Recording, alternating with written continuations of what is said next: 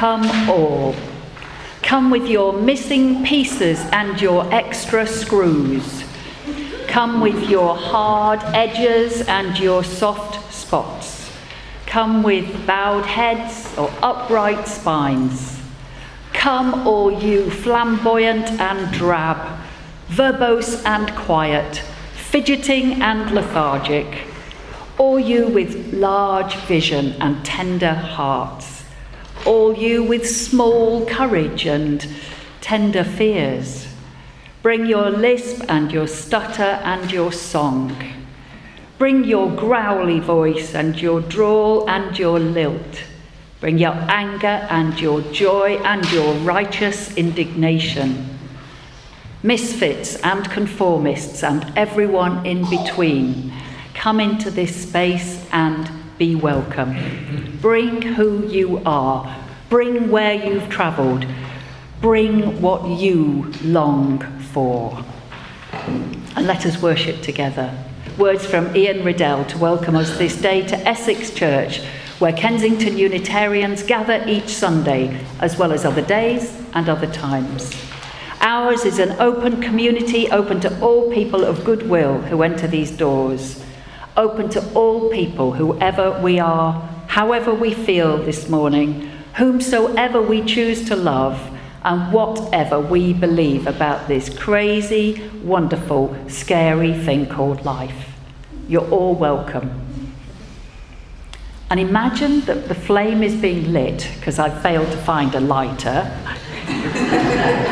and when we do light that flame, do you know what it's going to do?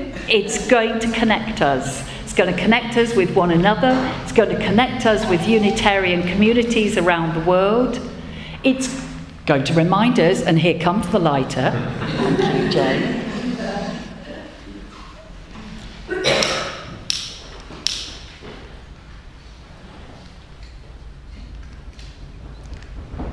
that flame is reminding us that all people are one people.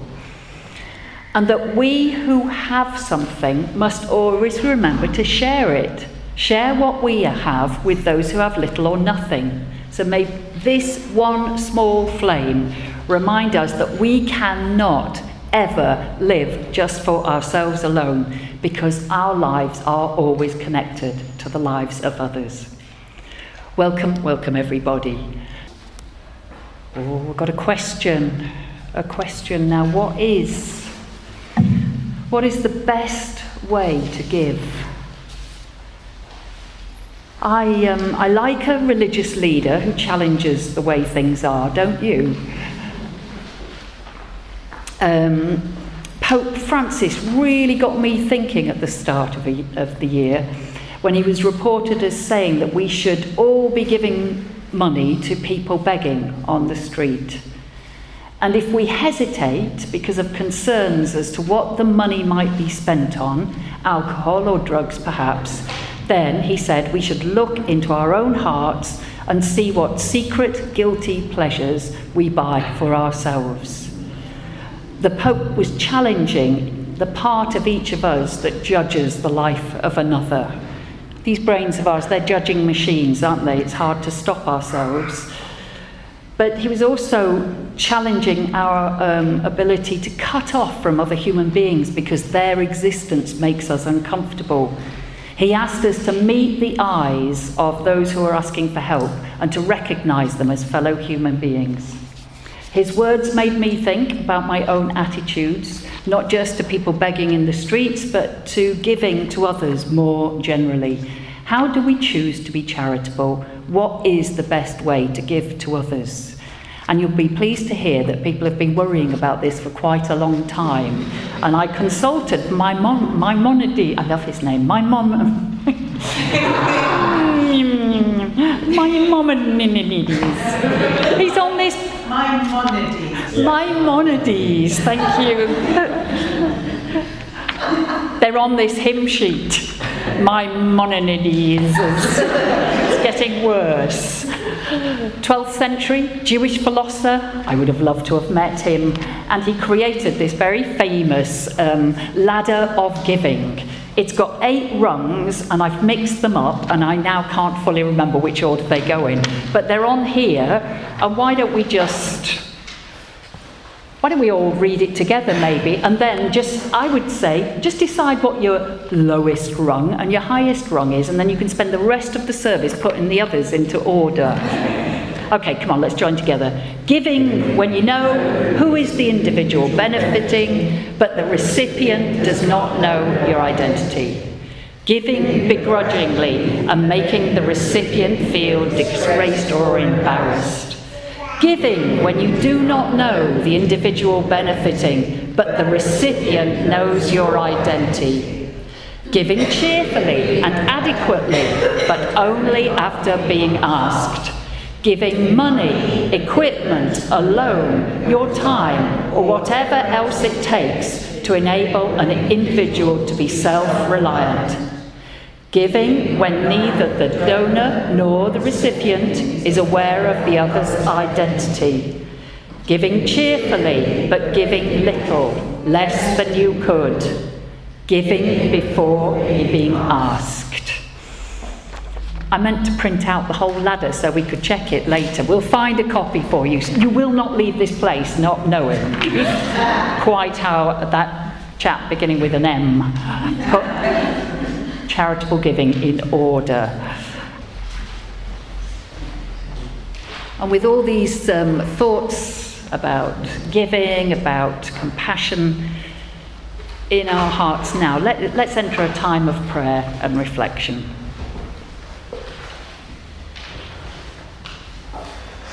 as I call on the Spirit of life and love to be with us now and to bless all that we say and do together this day.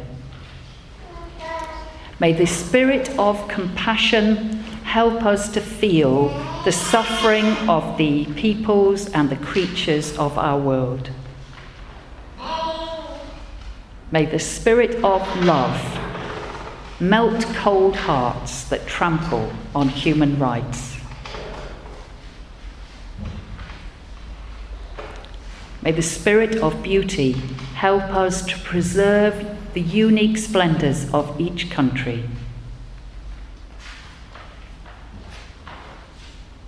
May the spirit of wisdom help us to treasure mystical insights of all religions.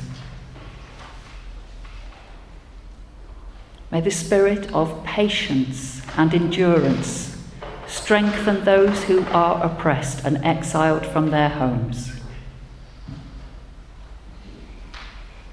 May the spirit of courage strengthen those who speak for those who have no voice.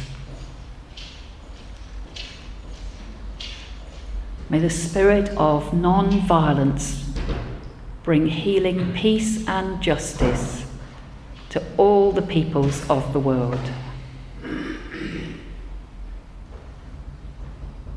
May the spirit of unity help us to recognize people of every nation as one human community and help us to celebrate our oneness with all creation. And in the spirit of justice, I invite you now to send your thoughts and your prayers where you feel there is need. Be that places within yourself or in those you love or in our wider world.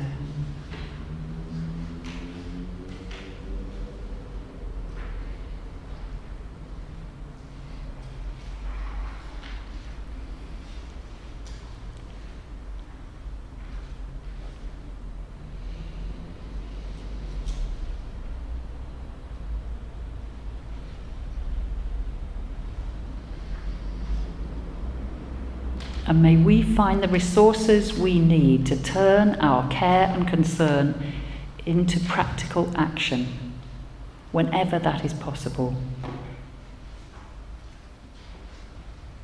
And may the blessing of love and compassion be with all beings this day. Amen. It's another question, isn't it? What would Jesus do in any particular circumstance in life? So we've got some uh, gospel readings for you here because it's not just Pope Francis who shakes up our thinking about how to behave towards other people less well off than ourselves. Jesus wasn't popular with the rich and the powerful of his age. His message was paradoxical and subversive. There was no Jesus, gentle Jesus, meek and mild, about his attitude to worldly goods. So we've chosen some gospel verses that you might have heard of before. And again I say unto you, it is easier for a camel to go through the eye of a needle than for a rich man to enter into the kingdom of God. Jesus, looking at the young rich man, loved him and said, You lack one thing. Go, sell what you own, and give the money to the poor, and you will have treasure in heaven. Then come follow me. When the young man heard this, he was shocked and went away grieving, for he had many possessions. I was hungry, and you gave me food. I was thirsty, and you gave me something to drink. Sorry.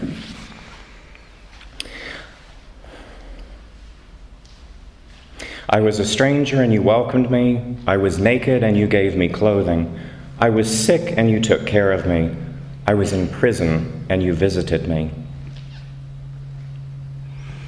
Jesus sat down opposite the temple treasury and watched the crowd putting money into the collection. Many rich people put in large sums. A poor widow came and put in two small copper coins, which are worth a penny. Then Jesus called his disciples and said to them, Truly, I tell you, this poor widow has put in more than all the others who were contributing to the treasury.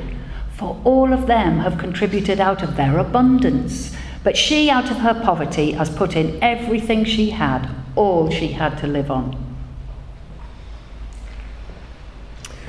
Jesus said to the one who had invited him, When you give a luncheon or a dinner, do not invite your friends or your brothers or your relatives or rich neighbors, in case they may invite you in return and you would be repaid. But when you give a banquet, invite the poor, the maimed, the lame, and the blind, and you will be blessed because they cannot repay you. Then the Lord said to him, Now you hypocrites, clean the outside of the cup of, and of the dish, but inside you are full of greed and wickedness, you fools. Did not the one who made the outside make the inside also? So give those things that are within, and see, everything will be clean for you. But woe to you who give ostentatiously and neglect justice and the love of God.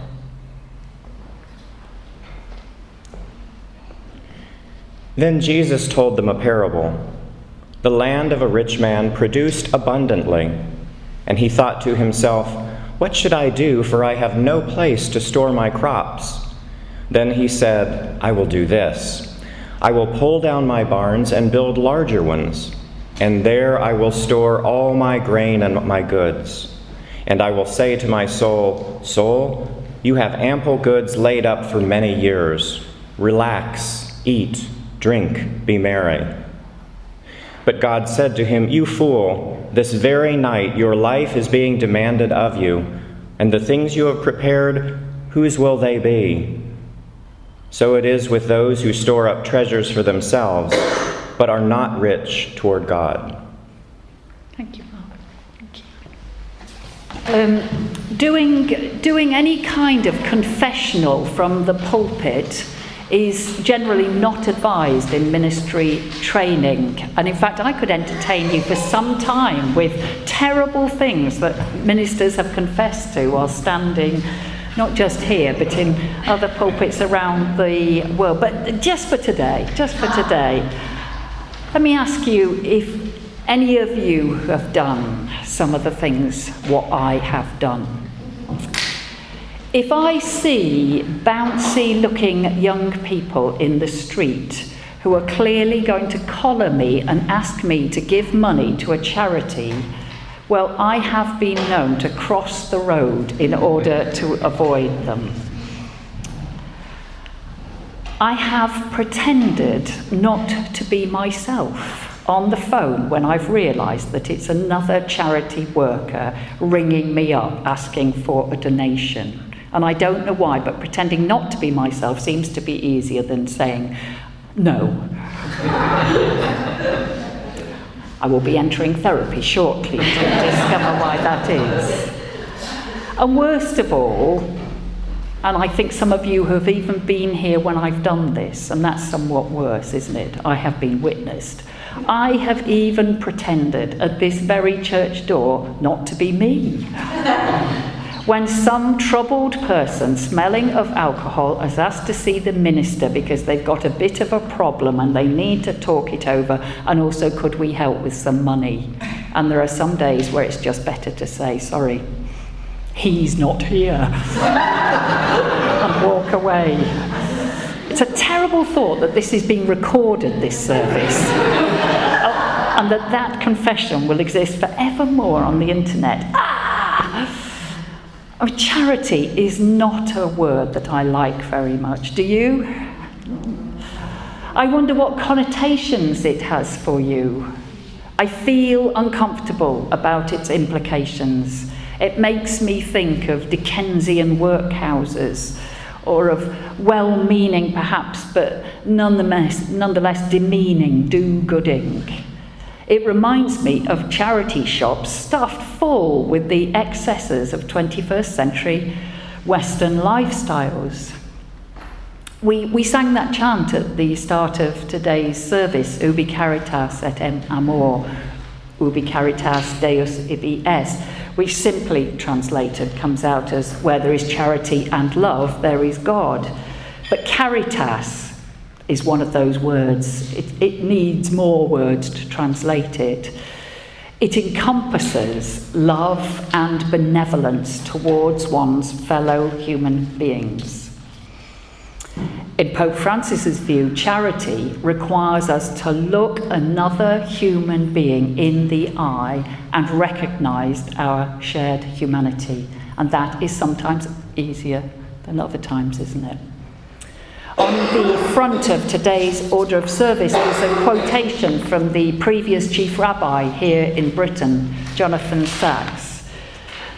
He writes Tzedakah refers to distributive justice. It is difficult to translate tzedakah because it combines in a single word two notions normally opposed to one another, namely charity and justice. It, it's a hugely important concept in, in Judaism, and it's got no direct translation from Hebrew into English because it's combining these two words. In English, the words charity and justice often seem to be pulling apart from one another. In Hebrew, they are bonded together. And the reason for this it's the Judaic idea that although we may possess material items in this lifetime, we do not ultimately own them. We hold everything in trust as a temporary holding because everything is given to us by and is owned by God. Sacks describes tzedakah as a word with the power to change the world, a word that points clearly in the direction of righteousness and right living. I'm, uh, I really am no economist, which doesn't stop me having my opinions about these matters. I'm really grateful that we seem to have more and more economists today who are writing in a way that actually all of us can understand. Um, two I want to recommend to you today. One is uh, Michael Sandel. Um, you might know that he delivered the Reith Lectures in 2009 on a new way of citizenship, and you can access those online. Uh, in those lectures, he explored the possibilities of a, a new way of being a citizen, and one of his key messages um, is the importance of having morality be something other than financial. In a world where it seems sometimes that money is everything, he says, let's remember that there still are and there still must be things that money cannot buy. And When we start to get money confused with morality, things get messy.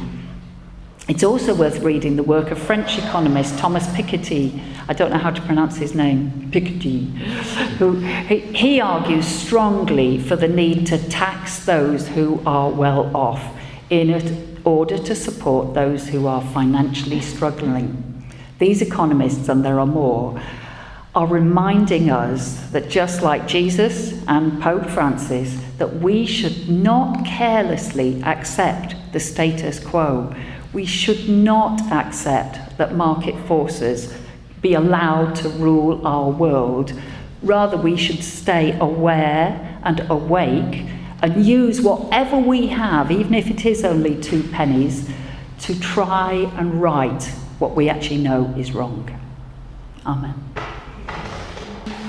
So, this is our calling to be aware of the injustices of our world and to do what we can, be it small or large, to reinstate justice, to right wrongs, to awaken morality when our economic systems would have us sleep. And so, may we be more thoughtful, more appreciative, of that which we have, and ever more generous to those we meet along the way. Amen. Go well. Blessed be.